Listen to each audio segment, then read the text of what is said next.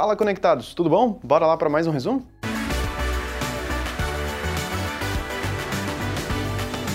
Bom, a gente vai começar com uma notícia bem interessante, que é um conceito diferenciado de drone do que a gente está acostumado a até comentar aqui no mundo conectado. Porque no imaginário popular, a maioria dos drones ainda são aqueles pequenos aviõezinhos, dá pra chamar assim, a maioria é quadricópteros, na verdade, o termo mais correto, mas é aquela coisa mais de hobby, de você usar eles pra filmar por aí, fazer aqueles voos, brincar com a galera. Só que os drones, eles podem ter usos bem mais avançados e bem mais interessantes, e podem também ser muito maiores. É o caso do Bell Nexus, é um drone que foi mostrado lá na CES, lá no começo do ano, CES, Consumer Electronics Show, acontece em janeiro, e eles chegaram a mostrar esse drone deles, que na verdade é feito pra carregar pessoas, é um drone táxi, que voaria sozinho e levaria uma pessoa de um ponto A até o ponto B, funcionando como uma nova solução para o transporte urbano, principalmente agora que a gente está enfrentando cada vez mais problemas de tráfego intenso, de trânsito trancado, essas coisas.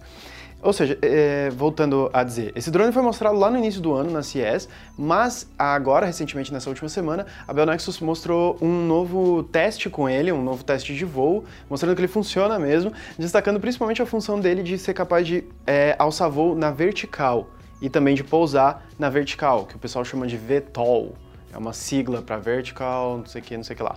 Então, essa função é muito importante, principalmente para o transporte urbano, por causa do espaço. Por exemplo, se você vai decolar um avião, você precisa daquela pista enorme para ele poder pegar o embalo e alçar voo, etc. Se ele consegue voar, levantar voo e pousar na vertical, o espaço está garantido. Pode fazer isso em cima de prédio, etc. Mais ou menos como já funcionam os helicópteros. Só que tendo menos risco ainda com a questão da hélice. É interessante notar do Bell Nexus é que ele ainda tem um espaço pro piloto, para um cara pilotar o drone, sendo que ele, como eu acabei de falar, é um drone, ele voa automaticamente, ele usa inteligência artificial para isso, ele não precisa de um piloto. A empresa disse que mantém o assento lá e quando começar realmente a fazer as viagens tripuladas, vai ter um cara sentado ali, que é mais para o psicológico dos passageiros, o pessoal não ficar muito preocupado com uma máquina que tranca eles ali dentro e sai voando sozinha, sem ninguém ali para fingir que tá pilotando, de não, tá tudo sob controle, galera. Então no começo o pessoal tem que passar por esse período de adaptação, que é muito interessante. E um outro uso diferenciado para drones foi que uma quadrilha aqui no Brasil deu para criar um serviço de entregas a domicílio em presídios. Não é bem o domicílio do cara, mas é onde ele tá. Pois é, tirando as brincadeiras à parte, uma galera se juntou para comprar uns drones e fazer entregas dentro de presídio, pro cara tomando banho de sol, para todo tipo de mercadoria, ilícita ou não, já não pode entregar nada dentro do presídio, não é mesmo? Cada delivery desse rendia uns R$40 mil para a quadrilha envolvida, e a polícia, que agora desmantelou a operação, estima que os drones apreendidos estão custando aí, estão valendo em torno de R$16 mil, ou seja, teve um grande investimento para essa operação começar.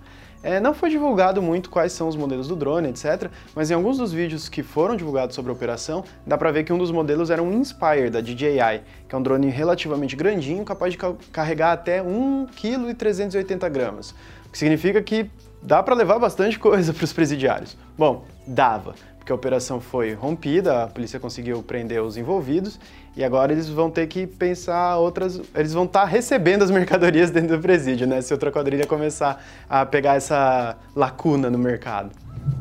O resumo de hoje está fechando a segunda semana de maio, o que significa que a gente está cada vez mais perto do update de maio do Windows 10, a próxima grande atualização do sistema operacional da Microsoft, aquela que leva um tempão para acontecer, mas leva todo o seu sistema para uma nova versão completa dele. E é nesse update que vai vir aquelas novidades de diferentes configurações para você controlar melhor como são feitos os updates do seu Windows 10. A gente já mencionou isso várias vezes no Resumo Conectado, é uma função que a galera espera há muito tempo, e agora a gente tem ali umas capturas de imagem de como pode ficar essas configurações no menu de Windows Update e como ela vai dar mais controle para o usuário. O mais interessante aqui é que é adicionado aquele botão pausar todos os updates, que você pode apertar e deixar ali por tempo indefinido para não ficar recebendo update enquanto você não está pronto para isso, enquanto você não quer.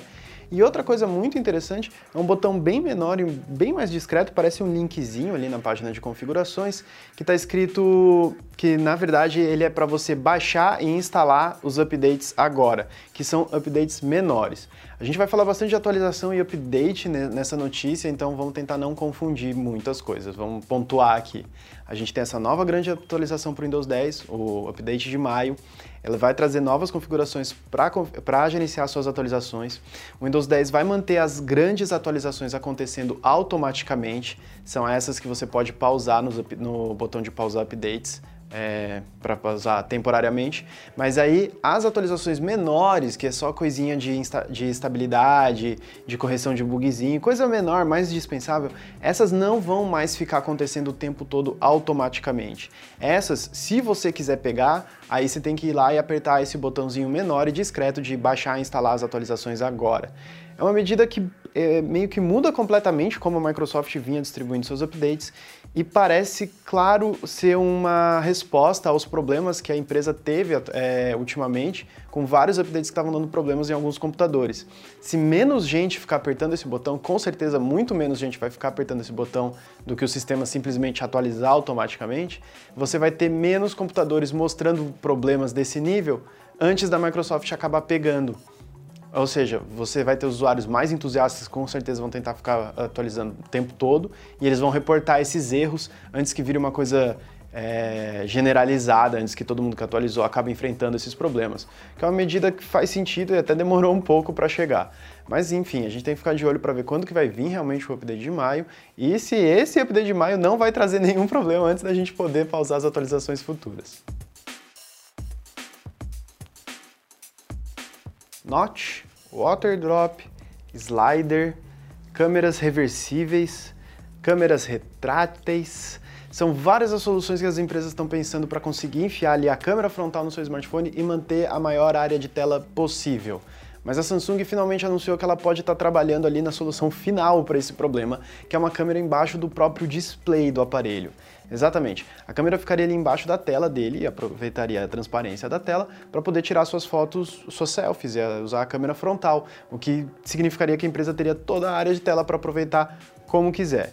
Claro que essa é uma tecnologia complicada, vai levar um tempo desenvolvendo e ela tem que enfrentar alguns problemas. Por exemplo, se a câmera está ali atrás da tela, o que acontece se tiver uma marca de dedo logo em cima? Que é comum, afinal de contas, é um touchscreen. Então vai ter toda essa questão para ser trabalhada, mas isso é muito interessante porque um rumor e uma especulação de que a Samsung estava trabalhando nesse tipo de solução tem circulado na internet faz tempo, e a empresa confirmou, o que é muito raro uma empresa ir lá e falar, não, isso aí que vocês estão falando é verdade mesmo, a gente está fazendo. Então eles estão trabalhando nessa solução que pode se tornar uma tendência se funcionar bem, né? Sempre tem essa questão que primeiro a tecnologia é lançada, aí a gente vê se funciona legal, e aí depois ela começa a virar mainstream. Por exemplo, os smartphones dobráveis, eles deram uma explodida aí no início do ano, todo mundo divulgando e tudo mais, aí começou a enfrentar uns probleminhas e a galera tá começando a dar uma pisada no freio, não é mesmo? Mas vai ser bem interessante e é uma solução que eu acho que tende a agradar a maioria das pessoas, se der certo. Na última semana, a Google realizou o evento dela para desenvolvedores chamado Google I.O., onde a empresa anunciou uma nova versão do Pixel, um pouco mais barata, um pouco mais acessível, mas o grande destaque mesmo do evento foram novidades para o Google Assistant e o anúncio oficial do Android Q, que é a próxima versão do Android, que ainda não tem aquele codinome bonitinho dele divulgado, mas que já está sendo trabalhado e já vai trazer vários novos recursos que a empresa divulgou durante o evento. É bastante coisa, então a gente tem um post no mundoconectado.com.br, que vocês podem dar uma conferida algumas das novidades dessa nova versão do Android. Como sempre, a gente linka o post do Resumo Conectado na descrição do vídeo no YouTube, para você ir para lá direto. Aí você pega os links das notícias que a gente comentou aqui e pode se aprofundar na questão do Android Q. O que eu quero comentar aqui no resumo, que é bem interessante, é que logo no anúncio do novo sistema operacional, ele já foi disponibilizado para 23 aparelhos poderem testar. Você se candidata, faz o seu registro e faz o download dele no seu aparelho, mas lembrando ali, aceitando que é uma fase de testes do novo sistema. Ele pode bugar, ele pode travar, ele pode ter problemas, ele não vai funcionar com aquela tranquilidade. Mas se você tem um dos aparelhos que é compatível, você pode testar o sistema antes de ser disponibilizado para todo mundo e ver se você gosta, bem como dar o seu feedback para a Google para ajudar no desenvolvimento dele até o produto final. A lista, de novo, torna a dizer, no post do Android Q no Mundo Conectado, vocês conferem a lista completa dos aparelhos compatíveis e, claro, é de se esperar que os mais high-end, os mais populares, estão lá em cima e também, claro, os próprios smartphones da Google, como o Pixel. Se você quiser testar o Android Q e ver como ficou, dar uma conferida, comenta aqui no post do Resumo Conectado depois o que você achou do sistema. O seu feedback vai ser muito interessante pra gente.